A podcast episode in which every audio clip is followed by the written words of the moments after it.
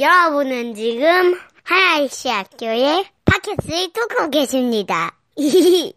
예, 반갑습니다. 예, 그, 지난주에 되게 더웠는데 오늘 좀 시원해져가지고, 예, 참 다행이고, 오늘은 뭐 교회 방문해 주신 분들도, 예, 또 계시고 있다 나중에 소개하겠지만, 옛날부터 알던 분도 계시고, 또, 아, 저기 뭐야, 또 처음 듣는 분도 계시고, 그런데 이따 우리 예배 때, 저기, 아니, 저 광고 때 우리 소개하도록 하겠습니다.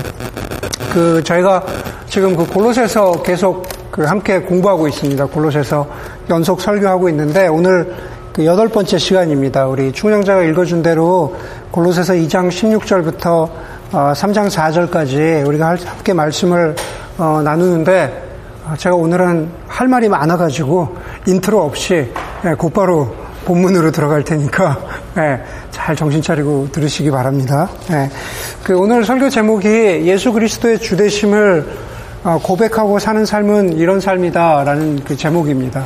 우리가 골로새서 계속 공부하면서 골로새서 핵심 메시지가 그 The Lordship of Jesus Christ죠. 예수 그리스도의 어, 주대심 이라는 건데 2장 6절 이후로 아, 전반부부터 시작해서 예수 그리스도의 주대심이 어떻게 정말 우리에게 신앙적으로 믿을 만한 고백이 되고 그리고 우리는 왜 그 예수 그리스도의 주대심을 고백하면서 살아야 하는가라는 것에 대해서 사도 바울이 골로새 교회와 그리고 지금 우리들에게 가르쳐 주고 있고 그리고 이제 2장 후반부부터 시작하면서 3장, 4장을 가면서는 조금 더 예수 그리스도의 주대심을 고백하면서 살아가는 삶이라는 것은 어떤 것인가에 대해서 조금 더 구체적이고 실천적인 부분으로 들어가고 있습니다. 그래서 오늘 말씀드릴 텐데 첫 번째 예수 그리스도의 주대심을 고백하고 살아간다라는 것은 율법주의, 문자주의, 그리고 적당한 혼합주의가 아니라 하나님 나라 복음의 눈을 가지고 살아간다라는 거죠. 예수 그리스도의 주대심은 율법주의, 문자주의, 그리고 적당한 혼합주의가 아니라 정말로 하나님 나라 복음의 시각으로 살아간다라는 겁니다. 여러분 거듭 반복해서 말씀드리지만 골로새 교회는 좀 어린 교회입니다. 저희 교회도 마찬가지죠. 한 4년 정도뿐이 안 됐는데 어린 교회일 뿐만 아니라 골로새 교회는 다양한 배경을 가진 사람들이 모여 있었던 교회였습니다. 유대인 그리스도인들도 있고 또 유대인이 아닌 이방인들도 있고 그리고 그냥 단순히 이방인이라고 보기에는 우리가 다음 주 설교에서 보겠지만 다양한 사람들이 많이 있었습니다. 여러분 어디든지 다양한 사람들이 있으면은 다양한 목소리가 나오기 마련입니다. 그렇죠? 다양한 배경을 가지고 있으면 자기의 경험으로부터 시작해서 다양한 목소리가 나오기 마련입니다.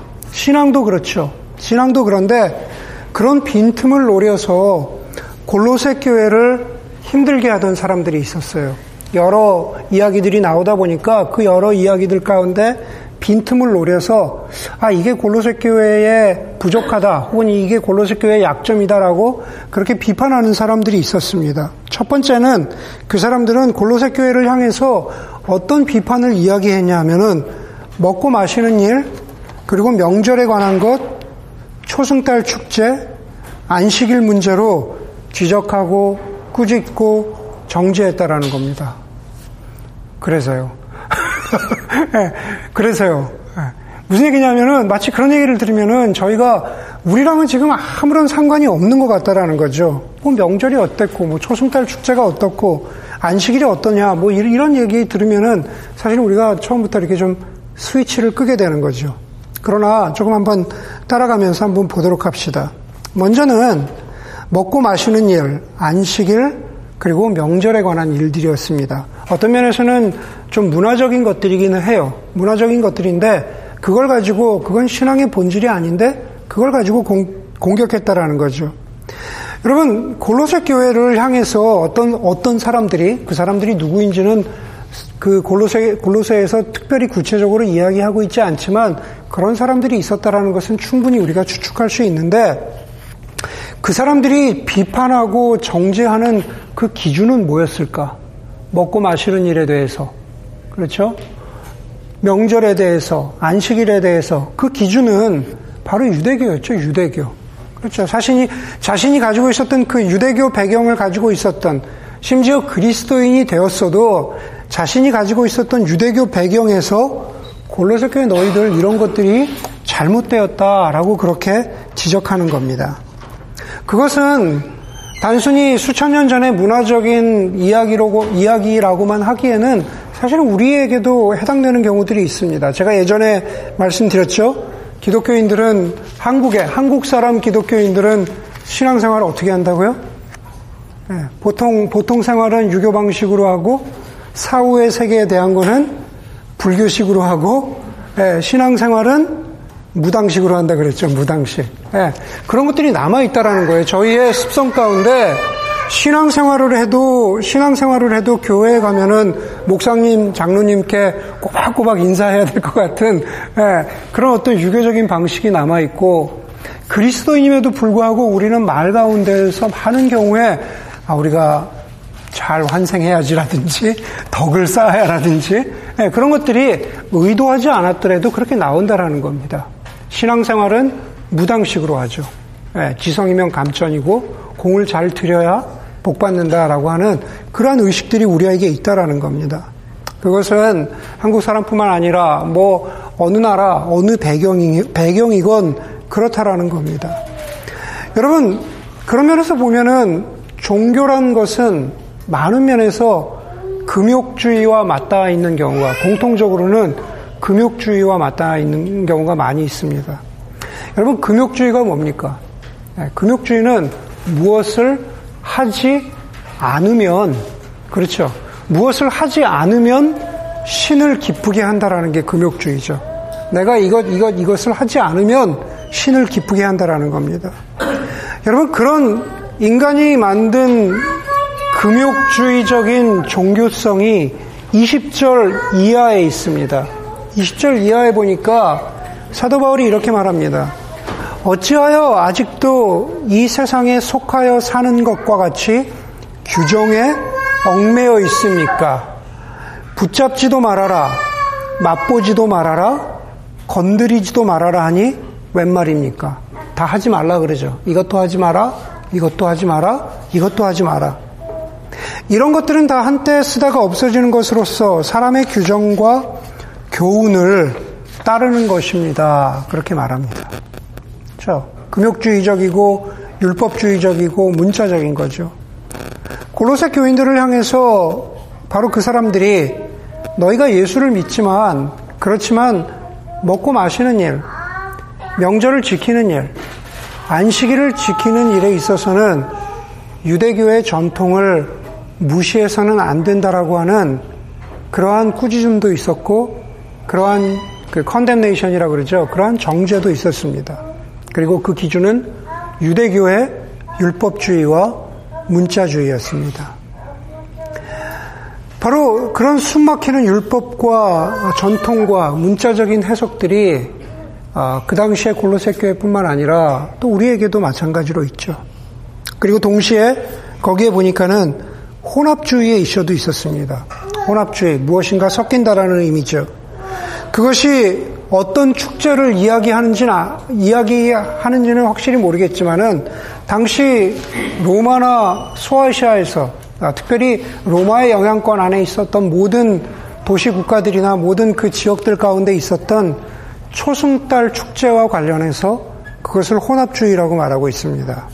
사실 우리가 그러려니 하고 살아가지만 썬데이부터 세러데이까지 그 날짜들의 이름을 보면 모든 것이 사실은 그 별과 관련이 있잖아요. 별, 달, 초승달. 그거 아시죠? 네, 뭐 세런도 그렇고 그 다음에 뭐 다른 것들 다 그렇습니다. 어떤 것들은 라틴어라 또 보지 못한 단어들이라 그렇지만은 그 어원을 쫓아가 보면은 뭐 문도 그렇죠. 그리고 뭐 어, 제가 기억이 안 나네요. 근데 제가 읽었는데 네, 다 그런 별과 달과 관련이 있습니다.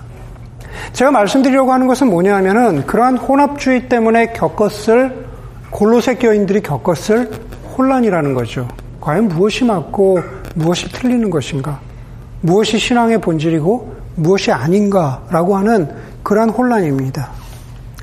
여러분, 우리도 마찬가지입니다. 우리의 신앙생활에는 율법주의와 문자주의와 그 다음에 혼합주의가 여러 가지 모양으로 우리의 신앙생활 가운데 들어와 있습니다. 11조는 꼭 드려야 되나? 강대상에 어, 평신도가 올라가면 안 되나? 주일에 여러분들 음, 정말 그래요라고 어, 놀라실 분도 있겠지만은 주일에 뭘 사 먹으면 안 되나? 네. 주일에 시장도 보면 안 돼요. 주일자매 네. 주일에 시장 보면 안 되나? 네. 평신도가 설교하면 되나 안 되나? 그리스도인들이 추모 예배를 돌아가신 가족에 대한 추모 예배를 드리면 되는 건가 안 되는 건가? 여러분 우리의 신앙생활을 찬찬히 들여다보면은 사실은 그것은 우리가 예수 그리스도를 주로 고백하고 예수 그리스도의 주되심을 고백하면서 살아가는 데 있어서 본질적인 것이 아님에도 불구하고 우리도 헷갈리고 바깥에서 교회를 바라봤을 때 그리스도인들을 바라봤을 때 그건 어떤 거야? 이건 어떤 거야? 도대체 그것 때문에 교회를 못 가겠다든지 하는 그런 비본질적인 것들 그리고 그 실체도 근원도 알 수 없는 율법과 문자와 혼합주의에 섞여 있는 신앙의 모습들이 굉장히 많이 있다라는 겁니다. 결론부터 말씀드리면은 말씀이라는 것, 성경이라는 것, 그것을 율법주의고 율법주의적이고 문자주의적인 것으로 해석하고 적용하는 것은 어떤 경우에는 우리가 목욕물을 버리려다가 아기까지 같이 버릴 수 있다라는 겁니다. 네, 그렇죠. 목욕물은 다 쓰고 나면은 필요 없는 것이죠.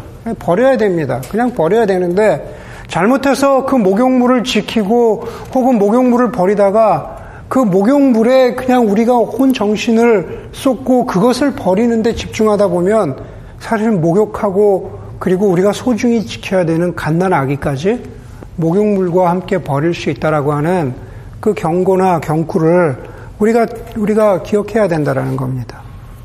불필요한 것을 없애다가 정작 지켜야 할 것도 버릴 수 있다라는 것. 여러분 예수님께서 예수 그리스도께서 이 땅 가운데 오셔서 하나님 나라 복음을 선포하시면서 율법주의와 문자주의와 관련해서 하신 말씀이 뭡니까? 나는 율법을 폐지하려고, 폐지하려고 온 것이 아니라 나는 율법을 완성하려고 왔다라고 그렇게 말씀하셨죠. 네, 율법을 완성하려고 왔다. 율법을 완성하려고 왔다가 왔다고 하니까 그 율법을 더 견고히 하고 그 율법주의를 문자주의를 더 굳건하게 하고 그것을 더 그렇게 지키는지 안 지키는지 그런 의미에서 완성이 아니다라고 하는 겁니다. 성경 구약으로 돌아가서 하나님께서 이스라엘 백성들에게 율법을 주셨을 때는 거기에는 율법의 기본 정신이 있었다는 거죠. 그 기본 정신이 뭡니까? 네, 어렵게 생각할 거 없습니다. 율법의 기본 정신은 결국 하나님을 사랑하고 동시에 내 이웃을 내 몸과 같이 사랑하는 것을 실천함에 있어서 기본적인 테두리를 만들어 놓은 것이 그것이 율법입니다. 그런데 그 정신과 그 가치는 빠져버리고 율법만 붙잡고 있으면 문자만 붙잡고 있으면은 우리는 목욕물을 버리다, 버리다가 아기까지 버리게 되는 그러한 경우가 생긴다라는 겁니다. 그것은 혼합주의도 마찬가지인 거죠.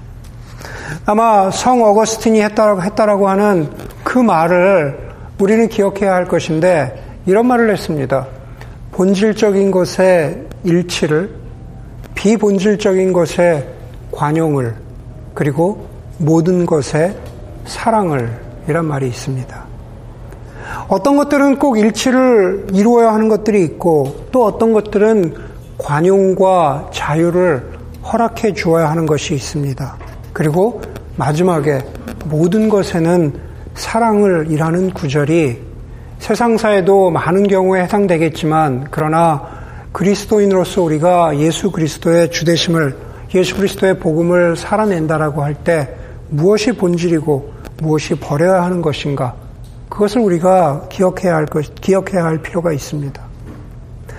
여러분, 우리가 계속 골로새서 설교를 통해서 제가 강조하고 말씀드리지만 사실 우리가 주대심을 예수 그리스도의 주인, 우리의 삶의 주인 되심을 고백하고 살아간다라는 것은 사실은 그것이 교회 안에 적용된다라는 것은 사실은 10분의 1도 되지 않습니다. 제가 오늘 뭐 신앙생활과, 신앙생활과 관련해서 뭐 평신도가 설교할 수 있냐, 뭐 왜 저 목사님은 어, 넥타이를 안 매고 설교를 하느냐?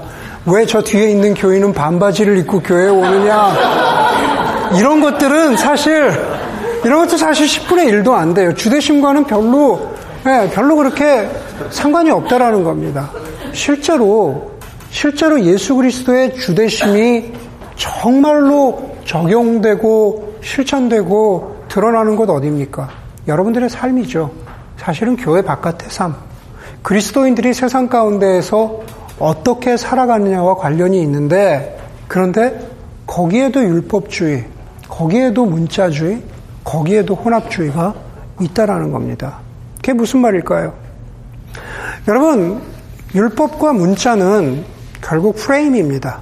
그렇죠? 규칙처럼, 규정처럼 우리를 만들어 놓고 그렇게 살아야 한다라고 하는 프레임이죠. 혼합주의는 뭡니까? 이쪽에 발을 담궈도 되고 또 한쪽 발은 이쪽에 발을 담궈도 된다라고 하는 그런 것이 혼합주의죠. 싱크레티즘이죠. 여러분, 여러분들 살아가는 세상이 사실은 저는 그런 것에서부터 조금 자유롭습니다. 목사, 목회자이기 때문에. 그러나 사실은 세상 가운데 율법주의나 문자주의, 혼합주의의 그 갈등 가운데, 혼란 가운데 살아가는 것은 바로 여러분들입니다.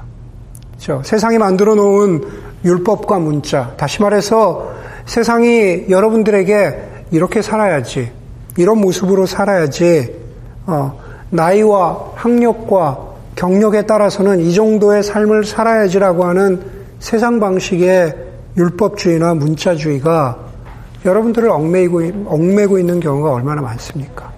사실은 예수 그리스도의 주대심을 고백한다라는 것은 그 율법과 그 문자주의도 벗어버릴 수 있어야 된다라는 거죠. 거기서부터도 자유로울 수 있어야 된다라는 겁니다. 한쪽 발은 예수 그리스도께 담그고 한쪽 발은 만문에 담그고 있는 그러한 혼합주의도 그렇게 적당히 살아도 된다라고 하는 것도 성경이 말하고 있는 게 아닙니다. 예, 그것도 우리가 버려야 하는 것. 그래서 여러분 오늘 본문 가운데에서 17절이 중요합니다. 17절에 보니까는 율법주의, 문자주의, 혼합주의를 다 통틀어서 이렇게 말합니다. 이런 것은 장차 올 것의 그림자일 뿐이요. 그 실체는 예수 그리스도께 있습니다. 그럽니다. 네, 이런 것들은 다, 이것들은 다 그냥 그림자라는 거죠. 네, 이것들 다 그림자입니다. 다시 말해서, 교회 아니나, 교회 밖에서 겪고 있는 그냥 그 어떤 실체들, 교회 안에 신앙생활이라고 우리가 믿어왔던 것들, 교회 밖에 이것이 우리에게 행복을 줄 수 있을 것이라고 여기는 그 모든 것들은 하나님 나라 시각에서 보면 그것들은 다 뭐라고요? 그냥 그림자라는 겁니다. 실체는 예수 그리스도께 있다라는 겁니다. 실체는 예수 그리스도께 있다라는 게 그게 뭡니까? 실체는 예수 그리스도께 있다라는 것은 다른 것이 아니라 우리 기독교에서 믿는 우리 예수 그리스도를 따르는 사람들의 신앙에서 보면은 언젠가 무엇인가 부족하고 어그러져 있고 왜곡되어 있고 이건 아닌데라고 살아가는 모든 이 땅의 삶의 구석구석 정황정황 모든 결들이 언젠가는 이 땅의 주인이시고 이 땅의 창조주이신 예수 그리스도께서 다시 오셨을 때 이 모든 것을 제가 아까 아이들에게 아이들에게 설교한 것처럼 이 땅의 창조주이고 이 땅의 주인이신 예수 그리스도께서 마지막 때에 이 세상을 이 세상의 창조주이신 예수 그리스도의 눈에 보기에 아름다운 모습으로 완벽한 모습으로 회복시키실 것이다. 그것이 바로 실체는 예수 그리스도입니다. 라는 뜻입니다. 네. 그것을 우리가, 그것을 우리가 믿고 살아가는 거죠. 네. 그게 바로 교회 안팎의 율법, 문자, 혼합주의를 벗어나서 진정으로 우리가 예수를 따른다라고 했을 때, 예수 그리스도가 내 삶에, 우리의 삶의 주인이라고 했을 때, 우리가 가져야 되는 하나님 나라 복음의 시각이라는 겁니다. 오늘 본문에서 두 번째로는 예수 그리스도의 주대심을 고백하고 믿고 살아가는 삶은 왜곡된 열심이나 과장된 강요나 분열의 태도가 아니라 그리스도께 함께 시선을 향하고 그리고 성숙을 지향해서 나아가는 삶이라는 겁니다. 왜곡된 열심, 과장된 강요, 분열의 태도가 아니라 우리 모두 함께 예수 그리스도를 바라보면서 우리가 함께 변화하고 성숙하기를 바란다라는 겁니다. 여러분, 우리가 성경을 읽을 때 늘 context를 잃어버리면 안 됩니다. 결국 왜곡된 열심이나 과장된 강요나 분열의 태도는 모두 골로새 교회라고 하는 그리스도의 교회, 그렇죠? 혹은 지금 여기 있는 우리 하나의 샷 교회, 여기 수많은 교회들의 컨텍스트에서 빈번하게 일어나고 벌어지는 모습입니다. 첫 번째는 왜곡된 열심입니다. 왜곡된 열심은 주대심을 주를 따르는 것과 예수를 따르는 것과 하등의 상관이 없다라는 겁니다. 네, 왜곡된 열심입니다. 18절 보겠습니다. 아무도 겸손과 천사 숭배를 주장하면서 여러분들을 비방하지 못하게 하십시오. 그랬습니다. 18절에서 말하는 겸손과 천사 숭배가 무엇인지 정확하게 성경은 말하고 있지 않지만은 많은 성경학자들은 겸손과 관련해서 그것은 금식하는 것이라고 그렇게 해석을 내립니다. 우리 그 금식한다 그러죠. 네. 다시 말해서 어떤 사람이 되게 그 금식을 열심히 하면서 패스팅을 금식을 열심히 하면서 나는 예수를 따르는 삶에 있어서 나는 참 열심을 내고 있다라고 그렇게 강조하는 그러한 사람이었습니다. 다시 말해서 금식하는 것을 자신의 영적인 겸손의 한 표시로 공동체의 다른 사람들에게 드러냈다라는 거죠. 예, 금식해야지. 여러분 결론부터 말씀드리면 사도 바울은 전체 서신서에서 금식을 금지한 적도 없고 그렇다고 너희가 영적인 그, 그 어떤 어, 영성을 위해서 너의 영성을 위해서 금식을 열심히 해라 라고 강조한 적도 없습니다. 네. 금식을 금지한 적도 없고 금식을 굉장히 강조한 적도 없습니다. 다시 말해서 금식이라는 것은 복음서도 그렇고 서신서도 그렇지만 말 그대로 하나님 앞에서 자신을 낮추고 그리고 하나님 앞에서 어떤 하나님을 향한 순종이 필요할 때 우리의 자발적으로 있어야 하는 영적인 훈련 가운데, 영적인 모습 가운데 그냥 하나라는 거죠. 그것은 이미 예수님께서 마태복음에서도 말씀하셨습니다. 너희는 금식할 때 슬픈 기색을 띠지 말고, 그죠? 어, 배고파. 뭐 이런 거 하지 말고, 네, 이런 거 하지 말고, 남에게 보이려고 하지 말고, 금식할 때 남에게 보이려고 하지 말고, 머리에 기름을 바르고 얼굴을 씻어라. 금식할 때일수록 금식 안 하는 사람처럼 그렇게 밝은 얼굴을 띄어라. 그런 겁니다. 예. 다시 말해서 왜곡된 열심을 경계하는 예수님의 가르침이죠. 예, 금식한다고 티내지 마라. 이런 이야기입니다. 왜곡된 열심과 관련해서 한 가지 더는 천사 숭배입니다. 천사 숭배 역시 무엇인지 정확하게 드러나진 않지만 왜곡된 열심이라고 했을 때 천사 숭배는 마치 천사들이 천사들이 하나님을 예배하는 것처럼 어떤 대단한 규모의 예배, 어떤 그 너무 이렇게 종교적인 언어가 반복되는 경우 있죠. 네, 종교적인 용어를 계속 쓰면서 그러면서 내가 그 종교적인 용어로 용어를 쓰을 통해서 그걸 통해서 내가 굉장히 거룩하고 성스럽게 보이는 어, 그런 그 그런 어, 모습들, 예, 그런 어, 경건을 가장한 그런 모습들 그거 아니라는 겁니다. 그거 왜곡된 열심이라고 오늘 여기서 이야기하고 있는 겁니다. 결론적으로 예수 그리스도를 주인으로 삼고 따르는 것은 그렇게 겉으로 드러나는 금식과 같은 행위나 그리고 내가 내 입에서 경건한 말을 한다고 해서 그것이 그 사람의 거룩이나 순종을 보장해 주는 게 아니다라는 겁니다. 두 번째는 예수, 예수를 따르는 것은 과장된 강요가 아니라고 말씀드렸습니다. 과장된 강요. 오늘 성경에 보니까는 그 18절에 나오죠. 자기가 본 환상에 도취되어 있고 그러죠. 네, 자기가 본 환상에 도취되어 있는 경우입니다. 제가 메릴랜드에서 저번에 한번 말씀드린 것 같은데 메릴랜드에서 사역할 때 제가 어, 주로 그 교회에서 그 교회 부목사가 아니고 협동 목사였음에도 불구하고 제가 새벽 기도회를 인도를 했어요. 그래서 제가 항상 월요일 날 새벽 기도회를 예, 제가 인도를 했습니다. 그래서 제가 제 별명이 어, 월요일 목사님이었어요. 왜냐면 부목사는 아니니까 교인들이 큰 교회였는데 부목사는 아니니까 저분 성함을 잘 몰라요. 근데 교인들끼리 얘기할 때, 아, 왜 그 월요일 목사님 있잖아. 이렇게, 이렇게 얘기를 하시는 겁니다.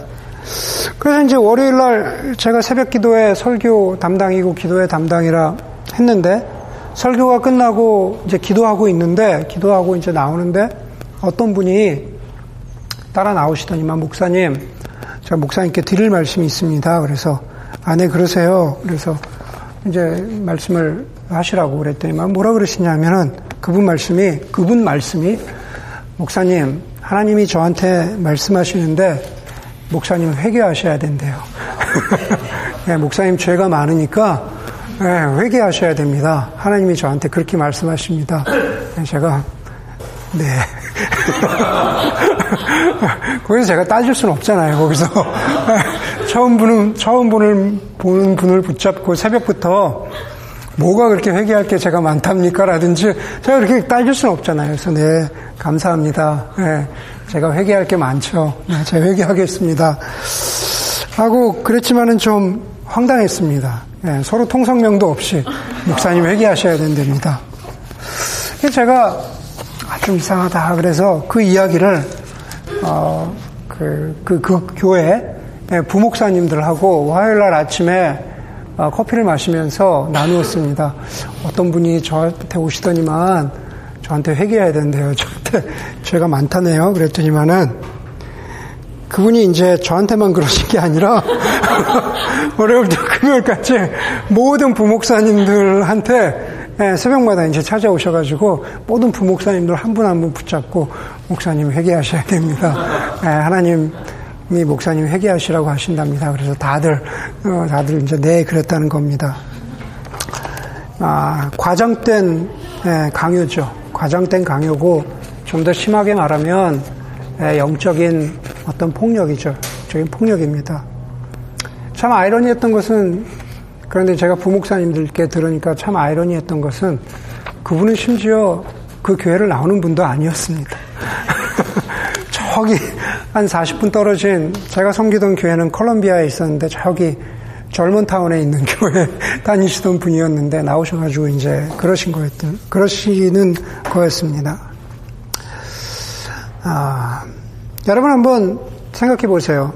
제가 여러분 중에 한 분을 만나서 우리 남편, 네, 남편을 만나서 네, 상마 형제 하나님이 회개하랍니다. 상무 형제 죄가 많고 네, 회개해야 되는데 상무 형제가 할 수 있는 것은 어, 일단 주식을 교회에 헌금하시고 집은 없으니까 집, 은 없으니까 어? 네, 집은 없으니까 그, 그 사인업 받은 거 있죠 주식 네, 그, 그 헌금하시고 네, 그러고 제가 기도하고 하나님이 됐다 그러면은 하고 그렇지 않으면 우리 지우자매, 지우자매 것도. 네. 여러분, 제가 하라 그런데, 하라 그런다 그래서 그렇게 할 분도, 할 분도 없지만, 네. 여러분, 회개하십시오. 그러면 일단 부담을 가집니다. 그것은 마치 예전에 2차 대전이 끝나고 영국에서 영국의 다수의 정치가들에게 스파이가 네, 모든 것이 스파이는 아니었죠. 그냥 randomly 뭐 영국의 정치가들에게 모든 것이 들켰으니 빨리 피신하라. 이렇게 randomly 편지를 보냈더니만 편지를 받은 수십 명 가운데 꽤 많은 수가 실제로 사라졌다고 하는. 네. 내용도 없어요. 그냥 내용도 없어. 모든 것이 들켰으니 빨리 피신하라. 그랬더니 그 편지를 받고 수십 명 가운데 한, 한 40%가량이 진짜 피신했대요. 네. 그런 것과 그렇게, 그렇게 다르지 않다라는 겁니다.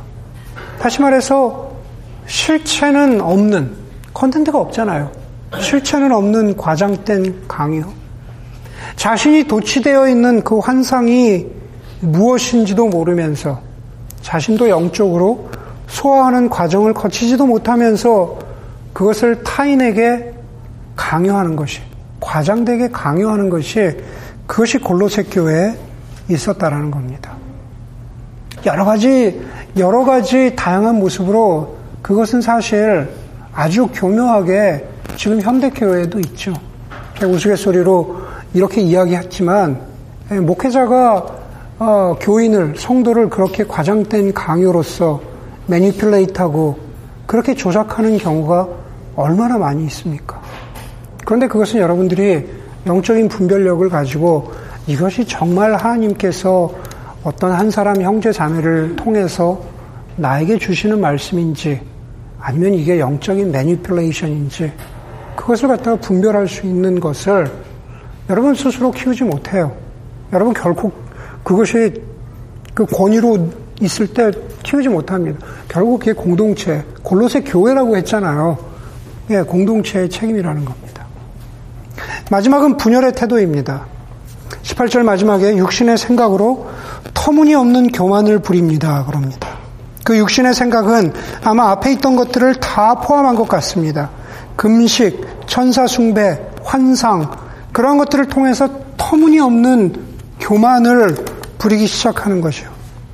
지난주에도 말씀드렸지만, 지난주에 말씀드린 죄의 정의처럼 결국은 터무니없는 교만을 부린다라는 것은 바로 모든 인간은 자기 자신을 향하고 있는 자기 중심성 때문에 그렇다라는 겁니다.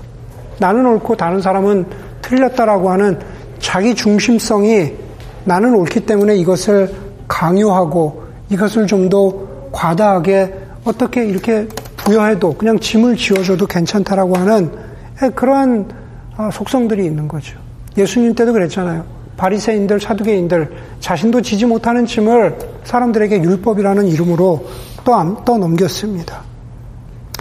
사도 바울은 23절에서 23절에서 다시 한번 이렇게 자기 중심적으로 살고 그리고 자기 중심적으로 죄를 지으면서 그것을 예수 그리스도를 향한 헌신이라고 여기는 사람들에게 이렇게 경고합니다. 이런 것들은 다시 말해서 열심 과장된 열심과 왜곡된 그런 강요와 터무니없는 교만은 이런 것들은 꾸며낸 경건과 겸손과 몸을 학대하는 데는 지혜를 나타내 보이지만 다시 말해서 그럴듯해 보이지만 육체의 욕망을 억제하는 데는 아무 유익이 없습니다. 다시 말해서 그런 것들은 허상이라는 거죠. 우리가 거룩하고 신실한 예수 그리스도의 제자로서 거룩하고 신실한 그리스도인으로서 살아가고 예수 그리스도를 닮는 데 있어서는 이런 것들이 예, 왜곡된 열심, 과장된 강요, 터무니없는 교만 이런 것들 아무런 것도 도움이 되지 않는다라는 겁니다. 그러면서 카운터 펀치를 날리는데 19절입니다. 바로 19절 처음에 그는 머리에 붙어 있지 않습니다. 그럽니다. 예. 그렇게 주장하는 그 사람, 너희들 이렇게 이렇게 살아야지, 이런 이런 열심을 가지고 살아야지, 라고 골로새 교인들을 유혹하고 그 사람들의 약점을 치고 들어오는 것 같은 그 사람, 그 사람은 머리에 붙어 있지 않습니다. 그럽니다. 왜냐하면 진정으로 예수 그리스도를 주인으로 고백하고 믿고 사는 사람이라면 19절에서 말하는 것처럼 온 몸은 머리이신 그리스도로부터 각 마디와 힘줄을 통하여 영향을 공급받고 서로 연결되어서 하나님께서 자라게 하신 대로 자라나는 사람이기 때문에 그렇죠. 자기는 독불장군 유아독전처럼 나는 괜찮아. 너희 모두가 잘못됐어. 라고 하는 게 아니라 우리 모두가 부족한 대로 머리이신 예수 그리스도께 우리가 힘줄로서 마디로서 연결되어서 함께 자라가고 함께 성장하는 게 그게 바로 진정한 성숙하고 겸손한 그러한 그리스도인의 모습이라는 거지요. 내가 본 영적 체험이나 내가 가지고 있는 지식이나 내가 가지고 있는 신앙의 경험이나 주장으로서 모든 것을 밀어붙이고 주장하는 그런 사람이 아니라 정말로 겸손하게 예수 그리스도께서 이 순간에 이 자리에서 이 상황에게 이 상황에서 내가 아니라 우리에게 무엇이라고 말씀하고 있는가, 있는가 하는 것을 겸손하게 돌아볼 줄 알고 바로 그 영적 자세에서 형제를 권면하고 자매를 가르치는 사람이 그 사람이 머리에 붙어 있는 사람이라고 말하는 겁니다. 그렇기 때문에 결론적으로 예수 그리스도의 주되심을 고백하고 사는 삶이라는 것은 그 앞에 두 가지가 아니라면 율법주의, 문자주의, 혼합주의도 아니고 왜곡된 열심이나 과장된 강요나 터무니없는 교만도 아니라면 그러면 사도 바울이 오늘 저희가 읽은 본문에서 그럼 예수 그리스도의 주대심을 고백하는 삶은 무엇입니까? 라고 이야기했을 때 그것은 뭐냐 하면은 예수 그리스도가 나의 주인입니다. 예수 그리스도가 나의 삶의 구주이시고 주인입니다. 라는 것을 의도적으로 계획하고 실천하는 삶입니다. 여기서 중요한 거는 인텐셔널입니다. 인텐션이에요. 의도적으로. 우리가 그것이 오늘 읽은 본문의 뒷부분 3장 1절에서 4절에 주목해야 되는 이유이기도 합니다. 3장 1절에서 4절에 보니까는 특별히 1절에 이렇게 시작하죠. 그러므니, 그러므로 여러분이 그리스도와 함께 살려주심을 받았으면 위에 있는 것들을 추구하십시오. 그렇게 말합니다. 네. 여러분, 오늘 우리가 읽었는데, 읽은 20절에 보니까 뭐라 그럽니까? 20절, 2장 20절 보세요. 2장 20절에 보니까는 여러분은 그리스도와 함께 죽어서 세상의 유치한 원리를 떠났는데, 그러죠. 일종의 그, 뭐라 그래요. 페란테시스죠. 이렇게 괄호를 치는 거죠. 그렇죠. 여러분들 그리스도와 함께 죽어, 죽어서 세상 유치한 원리에서 떠났습니다라고 이렇게 괄호를 쳤습니다. 그런 사람들은 어떻게 돼요? 3장 1절에 보니까 네, 여러분들은 죽은 것으로 끝난 것이 아니라 여러분들은 그리스도와 함께 살아났습니다. 네, 죽은 것으로 끝난 십자가 위에서 죽은 것으로 십자가 위에서 죄를 사함 받은 것으로 그것으로 완성이 아니라 우리는 그리스도와 함께 살아납니다. 네, 이미 살아났습니다. 그리고 그리스도와 함께 부활한 예수 그리스도의 사람으로서 그렇기 때문에 이렇게 살아야 됩니다. 라는 이야기를 3장 1절 이하에서 하고 있는 거죠. 그리스도와 함께 뭐라 그래요? 살리심을 받았으면 위에 있는 것을 추구하십시오. 그러잖아요. 3장 1절, 2절, 3절, 4절에서 그리스도와 함께 살리심을, 살려주심을 받았으면 우리 능력으로 산 게 아닙니다. 그리스도께서 우리를 살려주셨어요. 살려주셨으면 위에 있는 것들을 추구하십시오. 라고 그렇게 말하고 있고, 1, 2절에 보면은 땅에 있는 것들을 생각하지 말고 위에 있는 것들을 생각하십시오. 네. 바울은 여기서 먼저 한 가지를 확실히 하는데 그것은 위에 있는 것과 땅에 있는 것들을 비교하고 있다는 겁니다. 여러분 위에 있는 건 뭐고 땅에 있는 건 뭡니까? 네, 우리가 지금 땅을 딛고 살고 있잖아요. 그쵸? 여기 실리콘밸리에 살고 있습니다. 내일이면 직장 나가야 되고 아 일주일 후면은 와 연휴다 그러면서 어, 어디 휴가 가고 저 아이를 키우고 부부간에 서로 사랑하고 저 집을 렌트하고 집을 사고 자동차를 사고 어, 예배 끝나면 시장 보러 가고 그렇죠. 네. 그게 다 그게 다 땅에 있는 것들입니다. 그렇죠. 그게 다 땅에 있는 것들이에요. 그런데 성경에서 사도 바울이 땅에 있는 것들을 생각하지 마십시오. 여러분 우리가 구름 위에서 사는 사람들이 아닙니다.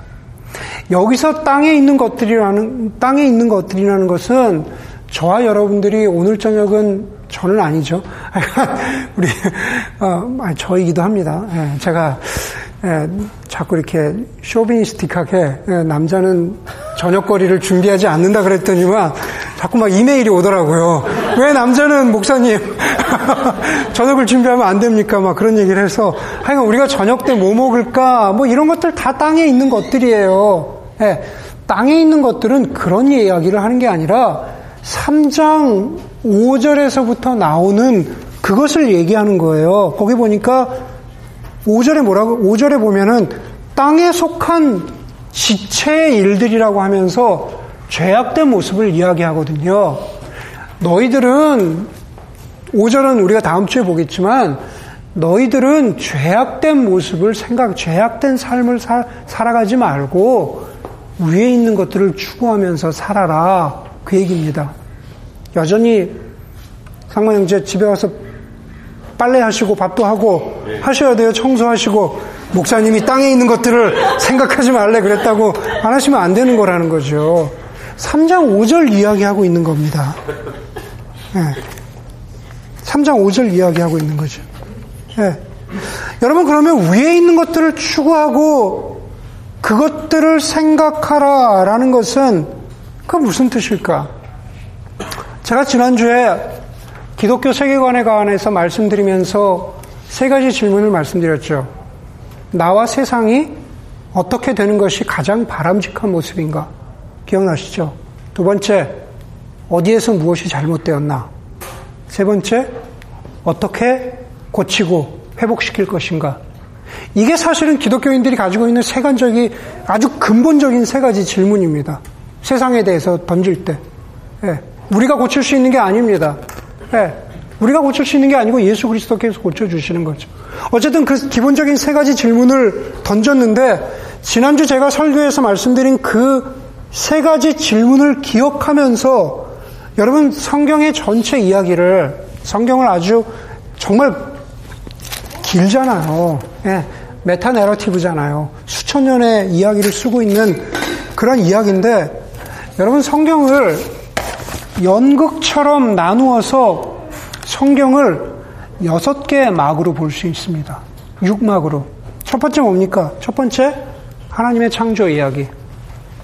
두 번째, 인간의 타락. 그렇죠? 타락의 이야기, 죄와 타락의 이야기. 세 번째는 뭡니까? 이스라엘이라고 하는 국가에 대한 이야기죠. 민족, 국가. 네, 하나님께서 이스라엘을 통해서 타락한 이 온 세상을 어떻게든 회복시켜 보시려고 했다라는 대부분 구약의 이야기죠. 실패했습니까? 성공했습니까? 실패했죠. 네 번째 뭡니까? 네 번째 예수님의 이야기. 예, 이스라엘은 실패했고 그리고 예수님을 통하여서 예수님을 통하여서 다시 이 땅을 이 땅을 회복시키시고 이 땅을 하나님의 섭리대로 회복시키고자 하는 사막 네 번째 이야기. 다섯 번째 뭡니까? 오순절에 시작된 교회 이야기. 그렇죠. 오순절에 시작된 교회 이야기. 그게 오막입니다. 육막. 요한계시록에 대표적으로 요한계시록에 나오지만 이 땅이 어, 결말이죠. 이 땅이 이 온 우주가 하나 이 온 어그러지고 죄악된 이 온 세상 인간을 포함해서 이 온 세상을 하나님께서 어떻게 회복시키실까라는 것에 대한 그러한 회복의 이야기. 여러분, 저희는 어디 있습니까? 저와 여러분들. 우리가 하나님의, 하나님이 각본을 쓰시고 하나님이 어, 디렉터라면, 연출이시라면 저와 여러분들 어디 있습니까? 우리 지금 오막에 있죠. 예. 골로새 교회도 오막에 있었고 골로새 교회뿐만 아니라 수많은 사도행전의 교회들, 초대교회들, 아니 교회 역사에 나오는 모든 교회들 다 오막에 있었습니다. 그리고 우리도 아직까지 오막을 살아가고 있죠. 오막을 살아가고 있습니다. 물론 그 앞에 이야기들은 다 쓰여지기도 했지만, 그리고 우리가 그 앞에 이야기들은 알고 결론도 알지만, 사실 여러분들 상상력을 좀 발휘해 보세요. 오막은, 오막은 우리가 채워야 하는 부분이 많죠. 무슨 이야기인지 아시겠어요? 성경에 나와 있는 오막의 교회 이야기는 사실은 맛백이라는 거예요. 네. 골로새 교회, 예루살렘 교회, 에베소 교회, 데살로니카 교회, 그게 오막의 전체 이야기의 스토리가 아니라 거기에 플러스 하나의 시앗 교회, 뭐 여기 많죠. 임마누엘 교회, 여기 있는 아이 교회, 여기 있는 새누리 침례 교회, 이 온 미국 땅에 있는 전 세계의 교회들, 이 교회들이 오막의 이야기를 써내려가는 그 이야기를 채워가는 책임이 교회들에게 있다라는 겁니다. 그런데 사실은 사실은 교회라고 하니까는 그게 아니라 더 엄밀하게는 교회를 이루고 있는 교인들에게, 성도들에게, 여러분들에게 있다라는 거죠. 하나님 나라의 이야기를 채우는 건 여러분들에게 있습니다. 그리고 교회는 그 이야기에서 제가 설교 처음 부분에 말씀드렸지만 우리가 썬데이에 모이는 그 교회는 그 이야기에 10분의 1도 채우지 못해요. 그렇잖아요. 예. 네. 우리 교회, 우리 교회, 누가 그러죠? 우리 교회 장점이 뭐냐? 예. 네. 우리 교회는 예, 일요일 점심 시간에 어디를 가도 우리는 들어갈 수가 있어요. 일찍 끝나니까. 예. 그렇지만 다른 교회도 마찬가지입니다. 주일날 예배가 끝나고 언제 끝나느냐와 상관없이 교회 문을 닫으면 일주일 동안은 사실 거의 빈 공간입니다. 여러분들이 교회로서 세상 가운데 그 이야기를 써내려가고 그 이야기를 채워나가야 된다는 거죠. 이 시대 아직도 살아있는 가장 선지자적이고 가장 위대한 신학자 가운데 하나인 월터 브루그만이 이런 이야기를 했습니다. 우리 시대의 가장 큰 위험은 우리 시대의 가장 큰 위험은 상상력의 독점이다 라고 그랬습니다. 우상 앞에 절한다는 것은 기본적으로 상상력을 그 우상에게 넘겨주어서 그 우상이 만들어 놓은 방식으로 이 세상을 경험하고 이 세상을 해석하는 것이라 그랬습니다. 만모니즘이라고 하는 돈이 만들어 놓은, 돈이라고 하는 우상이 만들어 놓은 그 상상력과 그리고 그 경험 앞에 우리의 상상력을 넘겨주는 거죠. 돈이 많으면은 행복해질 거야 라든지 모든 것이 해결될 거야 라든지 혹은 기술이라든지 혹은 무슨 뭐 다른 여러 가지 것들 그 우상 앞에 우리의 상상력을 넘겨주면 우리는 바로 이 오막의 이야기를 써내려갈 우리만의 상상력을 상실하게 되는 거죠. 하나님은 우리에게 그 상상력을 채워가라고 그 지금 오막을 우리에게 남겨두셨는데 우리는 그것을 잃어버렸다라는 겁니다. 돈을 버는 이유, 아이를 키우는 방식, 사람들과 관계를 맺는 방식, 부부간의 관계, 결혼 생활, 이 모든 것들을 하나님 나라의 이야기 방식이 아니라 세상에, 세상이 만들어 놓은 프레임과 상상력에 따라가다 보면은 우리가 어떻게 살아가는 것이 하나님 나라 백성으로 살아가는 것인지에 관한 그것을 잃어버리게 되는데 바로 그 상상력을 회복하는 것이 상상력을 회복하고 내가 내 나름대로의 교회의 이야기, 그리스도인의 이야기를 써보겠다라고 하는 게 다시 말해서 살아내겠다라고 하는 게 그게 바로 예수 그리스도의 주대심을 고백하고 어떻게 해요? intentionally 계획하고 실천하는 삶이라는 거죠. 달라스 윌라드는 제가 가장 좋아하는 책 달라스 윌라드의 마음의 혁신에 보면은 그것을 세 가지로 이야기합니다. VIM, Vision, intention method죠. 예. 우리가 하나님 나라의 비전을 꿈꾸고 내가 하나님 나라의 이야기를 이렇게 써보겠다라고 하는 intention을 가지고 우리의 삶의 정황 정황 구석구석에서 구체적으로 예, 구체적으로 실천해 나가는 것. 그게 바로 우리가 가져야 하는 어떤 어, 주대심의 삶을 고백하는 그러한 자세라고. 특별히 그것은 그것은 뭐 어디 인디아나도 아니고 아이오와도 아니고 뉴욕도 아니고 텍사스도 아니고 바로 이 실리콘밸리에서 우리가 어떻게 살아가야 할 것인가 그, 그 상상력으로 이야기를 써나가야 된다는 거죠. 여러분 저는 우리가 그런 준비가 잘 되어 있는지 모르겠습니다. 이 한편의 설교로 그런 도전이 여러분들에게 어떻게 다가올지도 모르겠지만 그러나 바라기는 이런 설교나 혹은 교회의 다른 여러 가르침들을 통해서 우리의 삶 가운데서 그게 계속 공명된다 그러죠. 그 뭐라 그러죠? 레저네이트 된다 그러죠. 계속 이렇게 울리면서 그러면서 정말로 어, 그 상상력을 어, 만들어 나가는 삶이란 어떤 삶인가라는 것을 고민하고 그리고 함께 나눌 수 있는 어, 그러한 공동체가 되었으면 하는 바람으로 오늘 설교를 마치도록 하겠습니다. 함께 기도하겠습니다.